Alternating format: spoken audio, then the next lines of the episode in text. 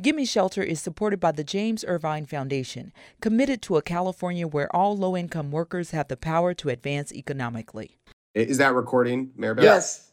Are you listening Okay. to this too? Yeah. Oh, okay. Because he's doing it. I'm. I mean, it's all his fault.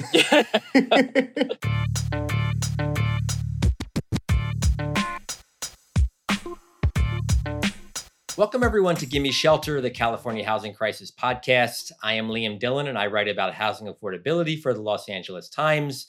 And I am speaking first today because my podcast co host, Manuela Tobias from Cal Matters, is on vacation. So we have a special guest host for this fortnight. That'd be me, Ben Oreskes. I'm a colleague of Liam's. I uh, write about housing and homelessness here in Los Angeles, a little bit of local politics as well, and I'm just psyched to be invited on. Well, this is actually Ben's second appearance on Gimme Shelter, as I know he's such a longtime fan and friend of the pod that he has pined for a more official role. So, congrats again, Ben, for being here today. Again, for being with us today. I'm honored to be here. I mean, I will relay that I nearly drove off the road. I was told to pull over when you called to inform me the first time I was on this podcast. And yes, just glad to be in the mix and glad to have a more official title. And happy that Manuela is off celebrating Argentina's win in the World Cup. Right. Is still doing that, indeed. Yes. Presumably still drunk from celebrating. and, you know, it's great that Ben is here because, Ben, your reporting focuses on LA. You've covered the recent mayoral election here, won by former Democratic Congresswoman Karen Bass, who is now in her first few weeks in office. I did, yeah. Spent the last year doing that. And today on this episode, we'll be talking about Mayor Bass's housing and homelessness plans and also the implications of a new tax increase that Angelenos also approved on the November ballot. It's something I've written a lot about. The measure was called United to House LA, and it adds a tax on property sales over $5 million. It's expected to raise as much as 1.1 billion a year, and the money is dedicated towards homeless services and housing construction. It's a huge deal. It's the first time we have this revenue stream just for these issues, and people are obviously very excited about it. So we have a lot to talk about here, and as always on Gimme Shelter, we have the perfect guest. Who is it, Ben? We always get the goods, and I'm honored to have a role in that. It's Mayor Bass herself. Wow. Uh, I'm glad that you pulled me in, and I met the moment, to quote Gavin Newsom. yes. Uh, ben delivered with another big get for the Gimme Shelter podcast. So you'll hear the new mayor's takes on all these issues in the second half of our show. but first, Yes, this is something, of course, we would never skip, no matter who was on Gimme Shelter. What is it, Ben? my favorite part of the show, it's the avocado of the fortnight. That's right. It's our look at the most wild, madcap, wacko housing story in California in recent weeks. Where are we going for this fortnight's avocado, Liam? We're headed to the Bay Area suburb of Lafayette, where some folks have been hoisted by their own petard, as they say, by a new court ruling. I'm intrigued. Tell me more. Well, Lafayette is a suburban bedroom community in Contra Costa County that borders Walnut Creek. A developer proposed building a 315 unit apartment complex in town, and now here we are a decade later. You know, the script says to laugh, but I'm just going to say okay. Great, thanks. so let me take you through what's happened in Lafayette over the past decade. So, after negotiations with neighborhood groups who believed the project was too big for Lafayette's quote, semi rural character, the developer in the city made a deal to downsize the project to 44 homes. That's a lot smaller than 315. But it was not small enough for neighborhood group Save Lafayette, which collected signatures for referendum to overturn the 44 home project. They won, throwing the project out in 2018. I believe it's 2023 now, so that's quite a long time ago. It is, yeah. And it turns out there was another lawsuit in the situation filed by one of the founders of the Yes in My Backyard or YIMBY movement, a woman named Sonja Trauss. Sonja argued that Lafayette's downzoning of the project violated state housing laws, and her suit pushed for the approval of the original 315 unit project. In the wake of that lawsuit and potential penalties costing the city millions of dollars, the developer resubmitted the apartment complex proposal, and the city approved that in 2020. I can't imagine the Save Lafayette folks were pleased with this. They were not, no. But it's 2023. That was a few years ago. What happened since then? Well, as you surmised, Save Lafayette was none too pleased with these circumstances, so they filed a lawsuit saying that the original project's environmental approvals had expired and were no longer any good. And I hope we're closer to the present day. We're getting very close, yes. So Save Lafayette lost their case the beginning of last year. Then they appealed, of course, as you might expect. And recently, a court of appeals affirmed that decision, appearing to clear the way for construction of the apartment project to begin. I see. So you're saying that had the group that hated the 315 unit project been okay with 44 homes on the site, then we would have stopped talking about this long ago. But because they fought back against the 44 homes, it now looks like the 315 unit complex is going to be built? Yes. Oh my gosh. Hoisted by one's own petard, indeed. Indeed. But let's not forget the length of time all this has been going on. As the San Jose Mercury News noted in its coverage of this circumstances last year, this dispute in Lafayette has been around for longer than 5% of the city's 25,000 residents have been alive. That's a lot of residents. And a note this issue was highlighted in Golden Gates, the housing book written by friend of the pod and former pod guest, uh, New York Times reporter Conor Dougherty, if you'd like to learn more. I would. And, and again, everyone should go read Conor's book. But let's get to why I'm here, because that's obviously what matters most. Yes, indeed. So, to our main topic of the day, which is the state of housing and homelessness in Los Angeles, what the new mayor wants to do about these problems, and how this new billion dollar tax is going to change things. So, Ben, you covered the mayoral campaign and have written about this tax as, we, as we've discussed. So, consider what we're about to do now a pre interview with you before we interview the mayor. I love to be interviewed, so let's do it. So, take us first through sort of how central the city's housing affordability and homelessness issues were to this mayoral campaign. These numbers are likely well known to your listeners, but let's repeat them anyway. There are nearly 40,000 homeless people in the city according to the latest count. This is a human catastrophe, and it's one that animated this campaign. Bass said over and over that it's what prompted her to run. Remember, this is a woman who served in Congress, had a very good gig, but she said she wanted to, quote, come home and help fix the ills of the city. It was also what animated her opponent's campaign. And he had hoped that the anger over tents on the sidewalk would propel him to victory and sort of tarred Bass as the incumbent who'd be more of the same. That obviously didn't work. She won by nearly 10 points. But the anger over homelessness, every poll, every conversation you have in this city shows this. And it's something that Bass's focus has been on since she took the oath of office. So tried to tar her as an incumbent, wasn't the incumbent. That was Eric Garcetti who termed out of office. And it was not like he didn't try to do anything or didn't propose to do anything about homelessness. So what on the trail did Mayor Bass say she was going to do about this, and how was that going to be different than what Garcetti was doing? So during the campaign, you know, we pushed her hard on the subject. We sat with her for a long time, and she basically described to us a plan where she would try to house about 17,000 people in her first year. She was really focused on trying to wring as much as possible out of the current system that exists, i.e., the various different interventions, housing methods that we already have. And that also came with a bit of expanding of interim and permanent housing. This stood in stark contrast to her opponent, Rick Caruso, who was all about building 30,000 new things. It was a variety, uh, like a mix of tiny homes,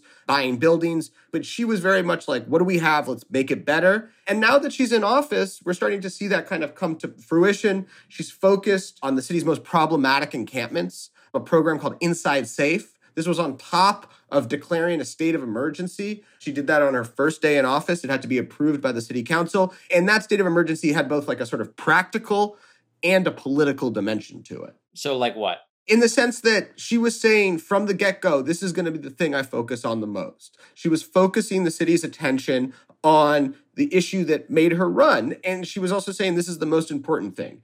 That was the political. The practical was it consolidated a lot of the powers that normally need to run through the city council and get approvals for things, thinking about the siting of shelters, thinking about how money is dispersed. She was saying, we're going to do all of that in the mayor's office. If we need money to rent hotel rooms for a certain encampment, we're going to decide to do that. We're going to try to sort of make the process of helping people get indoors less cumbersome. That was a big idea that we've heard from her team. And we were starting to see that. You know, there have only been a few of these inside safe encampment programs. They've resembled a lot of the encampment to home programs we saw in the end of Garcetti's years in big locales like Venice and Echo Park, where they would rent a bunch of hotel rooms, set a moment where they were going to clear that place. So she's trying to take the best practices of that and sort of do it citywide. It's slow going at this point, but she's definitely staked a lot of political capital and focused a lot of her attention on this subject. So I noticed there's a lot of focus on homelessness, but it seemed like a lot less during the campaign on broader housing issues. Was that right? I would say yes, but it's clear street homelessness and getting people indoors quickly has been her focus. That's also the focus of an Angeleno walking the streets. So she's very attuned to that. And it goes to the politics of this moment. But the emergency declaration does have the effect in certain respects of speeding up the entitlement process for both interim and permanent housing construction. She is named sort of person, uh, she didn't use the word czar. I know how much that matters to you. A woman named Mercedes Marquez is sort of the head of homeless and housing solutions, a person who reports directly to her. Again, empowering someone who's accountable to think about all of these issues because they are interconnected. And she's really leaning into city officials to speed up that process. There have been any number of sort of executive orders that have sort of said, bring me your best plans, make the entitlement process work faster. And I will say, with all of this, she also has a pot of cash that will help her hasten and expand the supply of supportive housing along with rental assistance. I'm sure we'll get into that later. So there were a couple of things that stuck out to me as I watched the campaign and then also in the mayor's first few weeks in office. My colleague Brittny Mejia and I published a lengthy investigation in the fall on the history of housing overcrowding in Los Angeles. Contrary to public perception, as this sort of sprawly, spread out place for all, LA has had the highest overcrowding rate, which is defined as homes or apartments with more than one person per room among all the large counties in the country going back three decades. This has lots of implications, most notably recently during the COVID 19 pandemic, where we found that the neighborhoods in LA with the most overcrowded homes, like Pico Union near downtown or some communities in South LA, had some of the highest COVID death rates. By the way, we go over all this in a prior episode of Give Me Shelter that you can find. I have heard the same thing from the mayor, and, and I think she seemed very affected by this issue. It kind of speaks to her background in community development in South LA, and, and I wonder if you thought it seemed to affect her as well. Yeah, so in interviews with us and in many of her significant speeches, including during her inauguration, she referenced LA's overcrowding problems and pledged to address them. Well, like, what's the substance of that? How is she going to do that? Right. So she told us that she wants affordable housing built in every neighborhood in the city, a contrast from some of the city's history where largely white and wealthier neighborhoods have long been insulated from those sorts of developments. But no surprise, there's a third rail she doesn't want to touch, right? Right. And so in our conversations and on the trail, Bass has said that she doesn't want neighborhood zone for single family homes to change that much. Granted, new state laws have allowed duplexes and casitas and ADUs in most of those areas, but Bass said neighborhoods themselves should choose where the affordable housing should go and not have it in single family home areas if they have a viable alternative, like in commercial areas.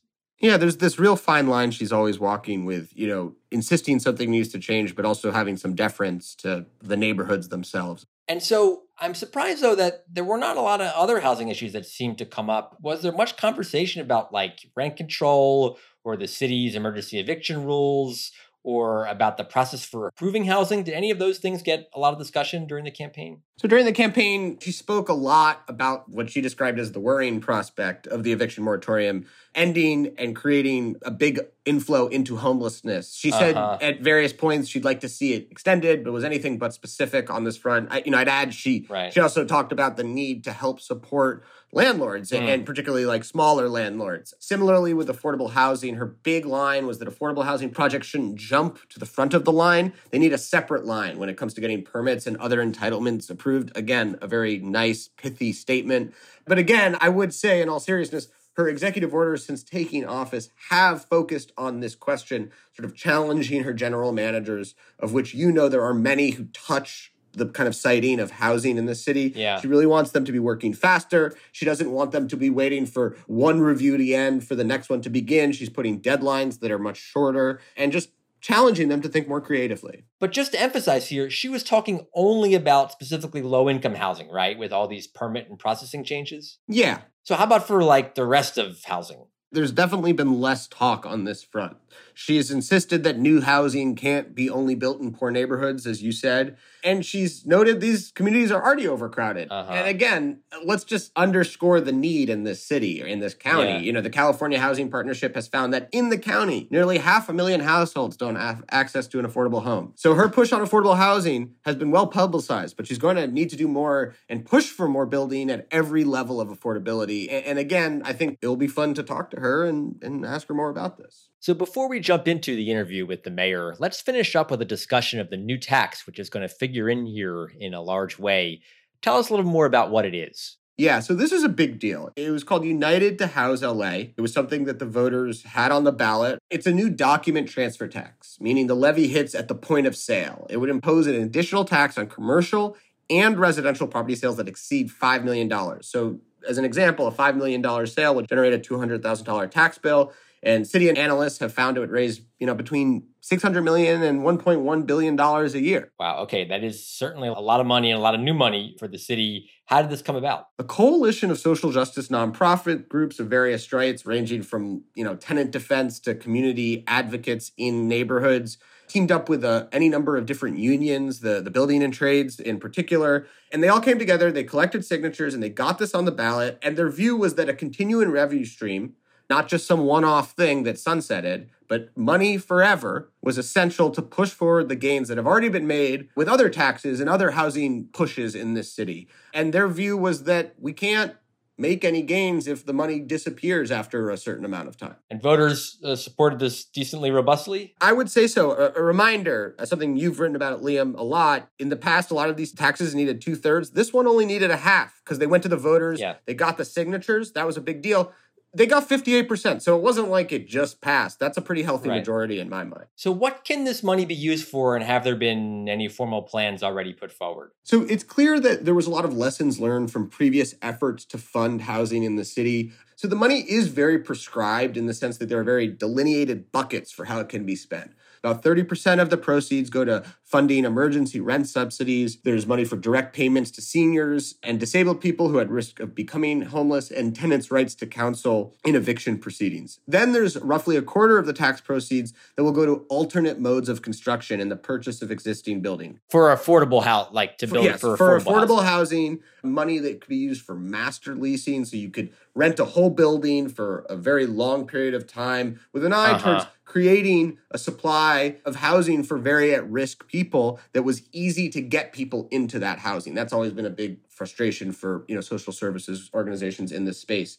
And then there's money that is also sort of in that traditional financing model where you're kind of buying tax credits and using them to finance the building of brand new buildings. But that's like far less emphasized than in efforts past, I would say. So in terms of formal plans, there aren't that many yet. There's a whole bureaucracy that has to be stood up to kind of manage this and implement it. But we've already started to see Bass reference the measure as she directs departments to plan to address the homelessness crisis, uh, how to use the money. They're clearly chomping at the bit and very excited about the prospect of it. So, what are some potential concerns and downsides about the tax? We published a story that says there's already some activity about trying to get around it.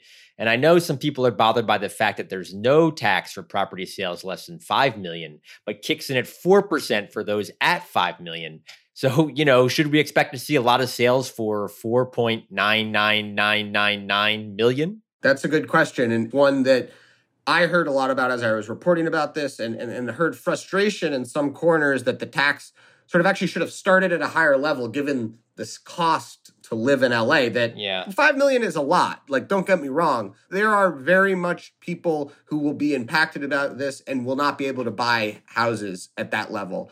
But then there was also a frustration that it wasn't sort of more progressive, that it did create this kind of cliff. Yeah. And, you know, our colleague Jack Flemming, uh, you mentioned, had a nice article about the ways that our people are scheming to avoid being hit with this levy.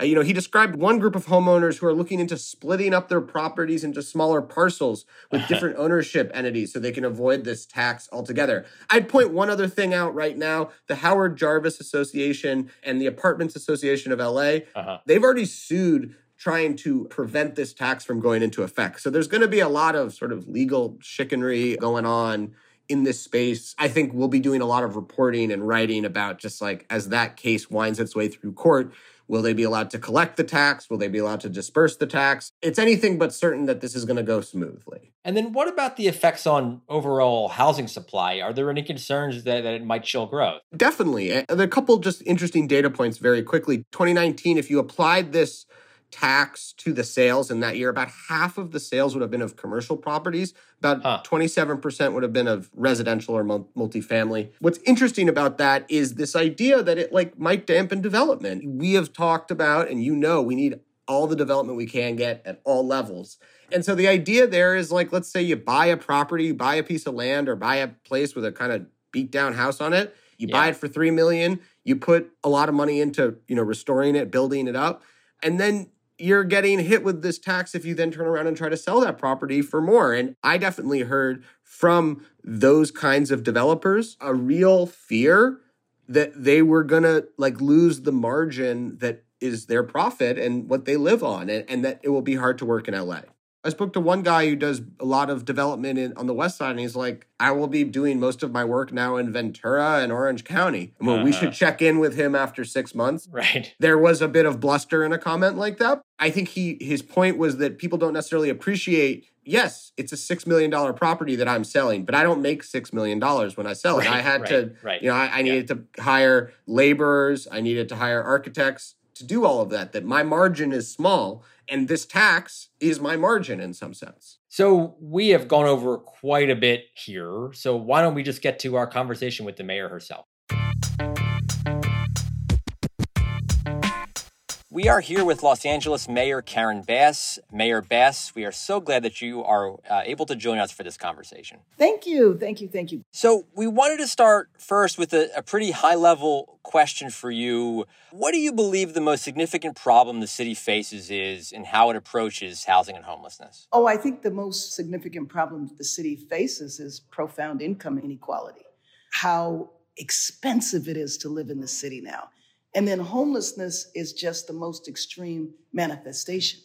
There's a lot of people who are not on the street who I would still consider homeless because there's three and four families are several individuals living somewhere and sharing sleeping space that are not intentional. It's not like they chose to be together. They're together because if they weren't together, they'd be on the street.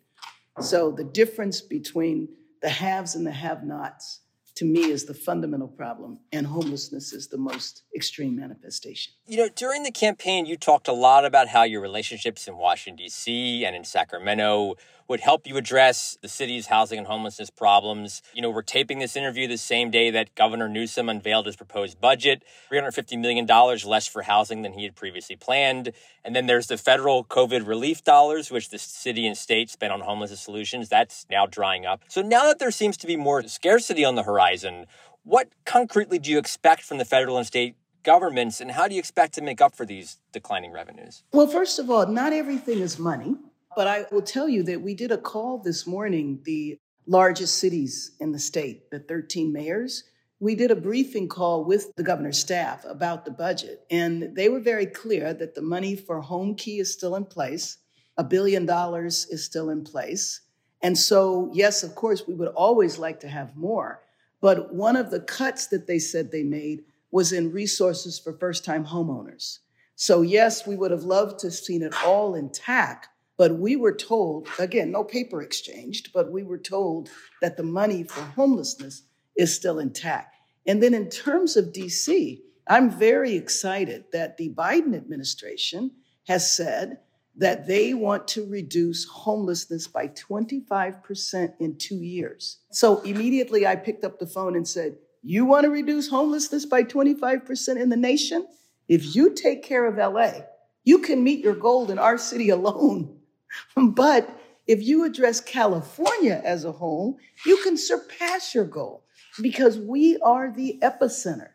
And so I immediately contacted Ambassador Susan Rice because she's the head of the Domestic Policy Council. When the president has a big initiative like that, it falls in her court. And so she will be here in a few days because, again, this is the epicenter. Come here. But you left out one branch of government, the county.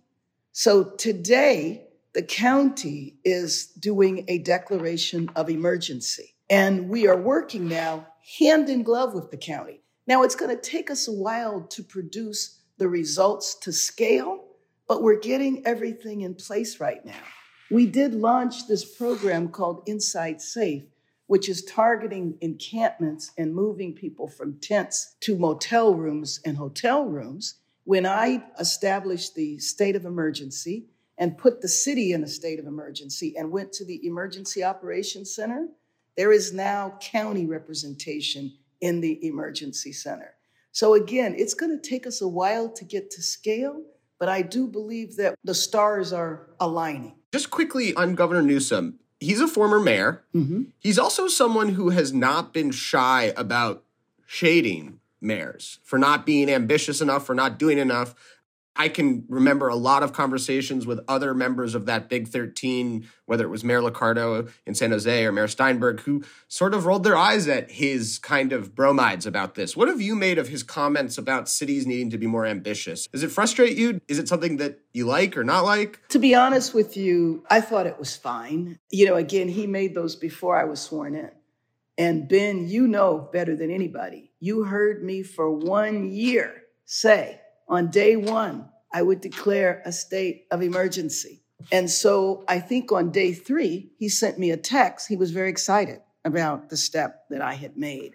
I do think it's kind of sad that people were so impressed because it's like I said I was going to do it. And it's like people are impressed that I did what I said, which is like, ooh, okay, low bar. Well, it's a big crisis. And I think the thing I heard the most was if there was any shade you might have been throwing at your predecessor, it was uh, showing a sense of urgency. The next thing I want to talk about is something that joined you on the ballot this year or last year, United to House LA. It's a huge pot of cash for the city and one that providers, members of your administration are really excited about. For the benefit of the audio listeners, Karen Bass is clapping right now. Uh, she's excited about it, I think. The measure is also sort of fairly prescribed. And yes. obviously, it's early days, but can you tell us what you see as its biggest opportunities and where exactly you're going to push people to spend the money. What I'm excited about is that the money can be used to buy housing because that's what we're going to need to do, Ben. I mean, it's one thing to have motels, to do master leasing. The reality is, is that we need a constant supply. The difference between LA and New York, New York has more unhoused people but they have less street unhoused. And that's because over the years, they have acquired thousands of units of temporary housing, not congregate shelters, but hotels. And so the fact that I, I could purchase short term subsidies for interim housing, which is exactly what we're doing now, and then building ADUs, accessory dwelling units. That's something that anybody can participate in if they are a homeowner. And we'll be able to use a chunk of the money for tenant protections. And you know, that's something that we're facing today because if the COVID emergency goes away, so do the tenant protections. And so the city council has got to figure out how to pass new tenant protections. But here's what I'm worried about I'm worried that the real estate community is definitely going to come at this full force. So, in my opinion, we have to get everything we can out of it. It's the same way I feel about the administration. Who knows what's going to happen in 2025, especially with the way the electoral process is being distorted in different states. So, Mayor Bass, I want to follow up on one thing you referenced. The city council is, is, discussing the end of the COVID era eviction protections, which would come at the end of January, allowing evictions to resume for non payment of rent February 1st. Do you believe that that's the appropriate date when the protection should end? Well, you know what? I would take the guidance from Dr. Ferrer. I'm hoping that it can end, but I also know it is essential that we have tenant protections because if we don't, we are going to have a spike in homelessness right are putting things in place to house people. We are going to have an increase. And so that is just not acceptable. So we have to have the tenant protections. Now, I also believe in protecting the property owners too. It's not just about the tenants because we don't want them to default. Then you have two homeless people. You have the person that owns the building and the tenant. So we really have to provide support. I think with all of this in mind, you mentioned your executive order First day in office, you followed through on your promise, as you said. Inside Safe, you've done several encampments. This is a citywide program to identify the most sort of problematic, challenging, to use your language. You know, both of these initiatives, plans, kind of speak to the urgency of the moment that was so central to your campaign. With ULA, the money in some respects fits your goals. You referenced the rent subsidies for seniors, the tenant protections, but a lot of the money when it comes to the housing element is much more about the future. Right. And, and I guess what I'm wondering is how do you balance sort of the urgent needs you're conveying with your mm-hmm. emergency declaration with Inside Safe mm-hmm. and the long term challenges the city faces? The bottom line is you got to do both at the same time. And so what I believe is is that the city is demanding the tents go away. That is the way every Angeleno feels this crisis. For me, the tents represent the people who are suffering the most. And as a former emergency room person, I'm always going to deal with the emergency that is facing us. But as a public health person, I also believe in addressing root causes, which means that you have to do the long term building at the same time. That's why, Ben, we put the city in a state of emergency, but two or three days later, I did an executive directive so that we could fast track building. So, what I like about ULA is that ULA is focused on different types of housing. So, it is focused workforce housing, it's focused on affordable, and it's focused on lower income. So, it allows us to build the type of housing that we need or to renovate commercial properties. I mean, and that was one of the problems in HHH, right? Yeah. Is that HHH required new buildings. And this is the bond measure, the billion dollar bond measure that the city passed a decade ago. Right, that everybody in the city is upset about because they found out that it costs to build an individual unit seven, eight hundred thousand dollars. Well, one of the reasons for that was because of the bureaucratic process that delays everything.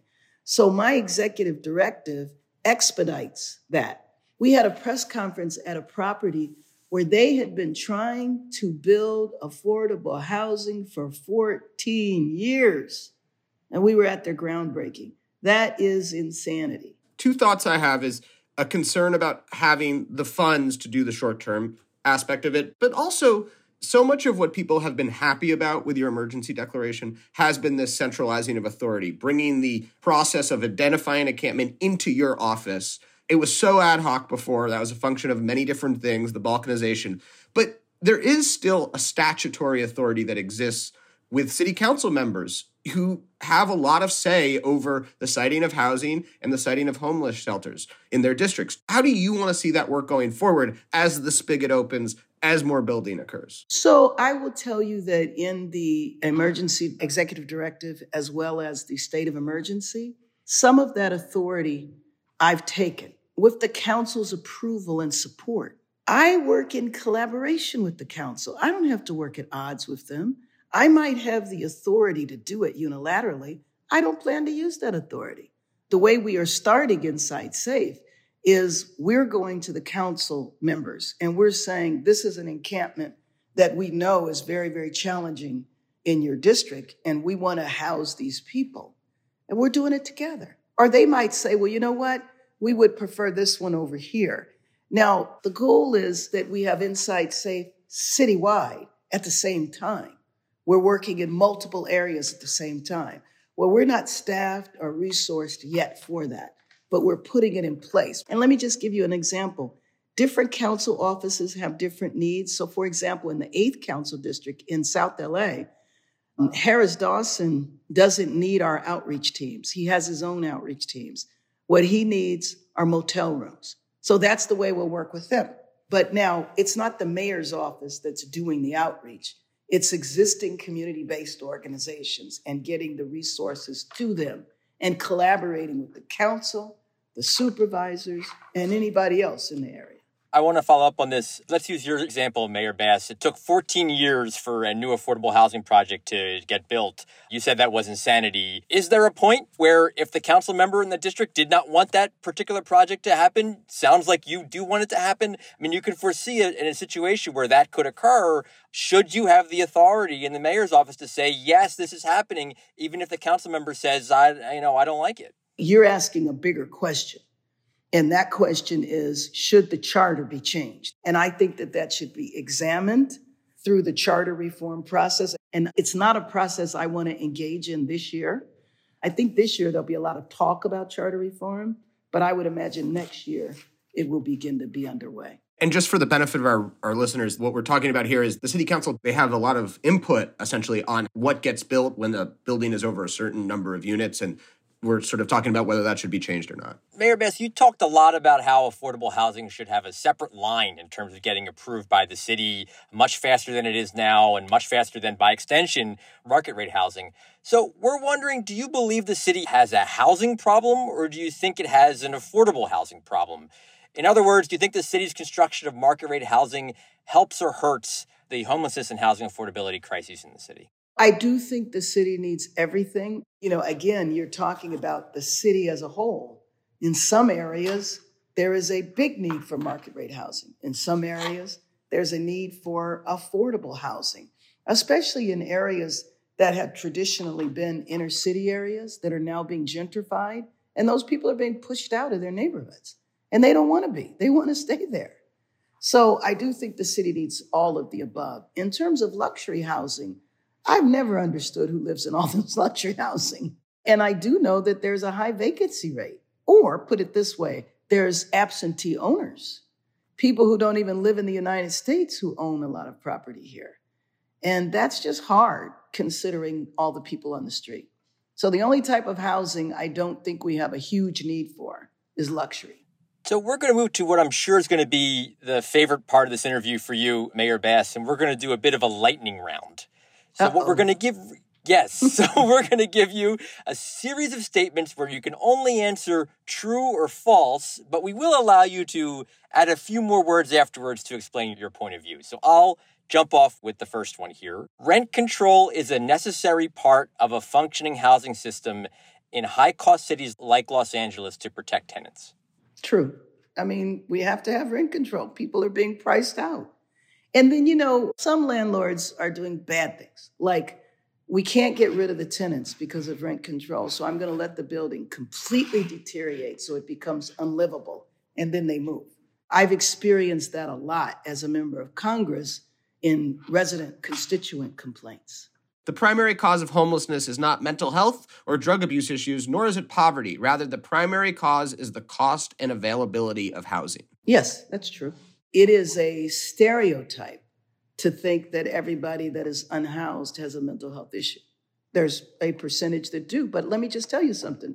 If I was on the street long enough, I'd have a mental health or a substance abuse issue too. And there's ample number of studies that show that it gets worse as you stay on the street. Yeah. Too. All right, let me jump to the next one. The construction of market rate homes in disadvantaged areas does not cause gentrification or displacement, but instead prevents it. That's completely false. I'm sorry. I mean, the area that I lived in until a few weeks ago in South LA, there's no question. People who paid $150,000 for their home, if you put a market rate house next door, it's going to be close to a million dollars. So, explain a little more about how you believe that that drives gentrification and drives displacement. Just say you want to move. You want to move to another house in the same neighborhood. You can't afford it if it's market rate.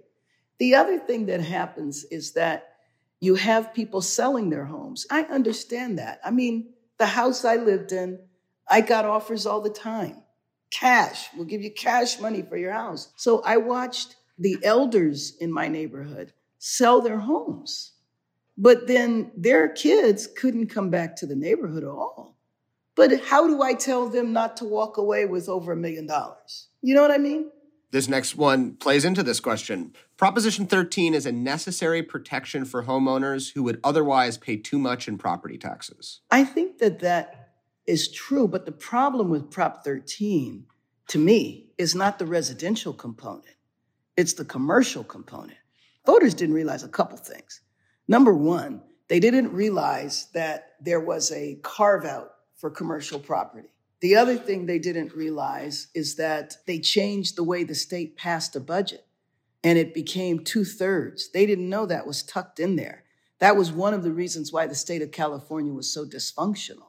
So, fortunately, that piece of it was changed. Okay, one more lightning round. This has been great. Question for you, Mayor Bass, and thanks for being game with this. The California Environmental Quality Act places too many barriers on affordable housing construction. True. I mean, actually, let me qualify that by saying I don't know if CEQA does. It's just that CEQA can be used to place barriers. Isn't that the same thing, though? But it's not anything in CEQA that says you can't build affordable housing. It's just a tool.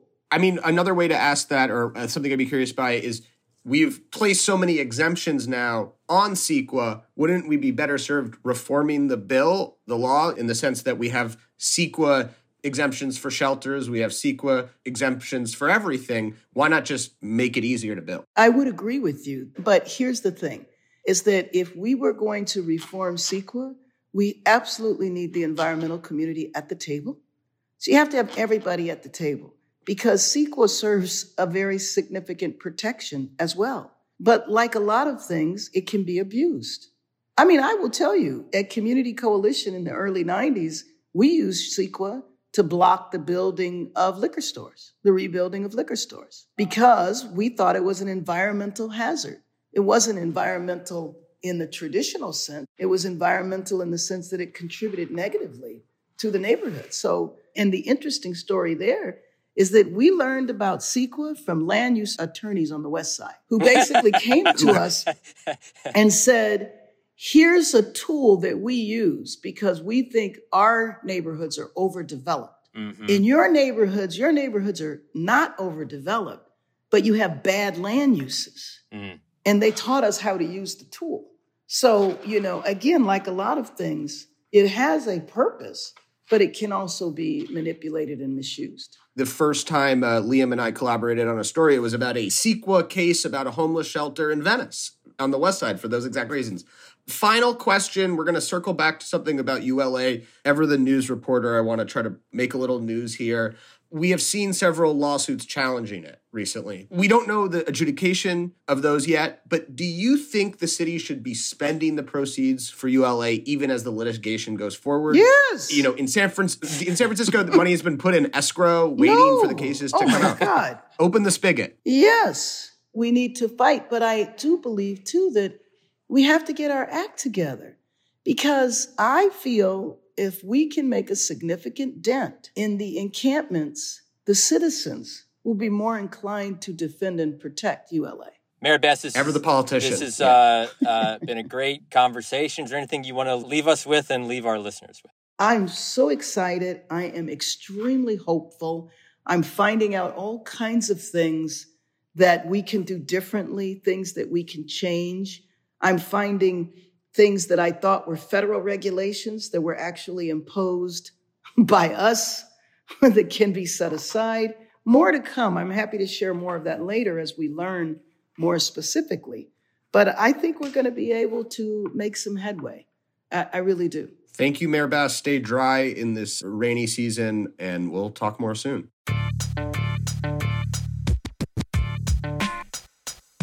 Thank you for listening to Gimme Shelter. If you like our podcast, please rate and review us on Apple Podcast and wherever else you listen to us. This is important so that new people can discover Gimme Shelter and learn about what's going on with housing in California. Special shout out this week to Ben Oreskes for co-hosting and co-producing this episode with me. Manuela, I hope you've been enjoying your well-deserved time off, and I'm looking forward to having you back for the next episode. We get engineering and editing support from Victor Figueroa. Victor, thank you as always for your great work. I am Liam Dillon with the LA Times, and you can find me on Twitter at Dillon Liam. And I'm Ben Oreskes from the LA Times. My Twitter handle is B O R E S K E S. Follow me. You won't find much of interest there, but I am on Twitter still. And thanks for having me, Liam.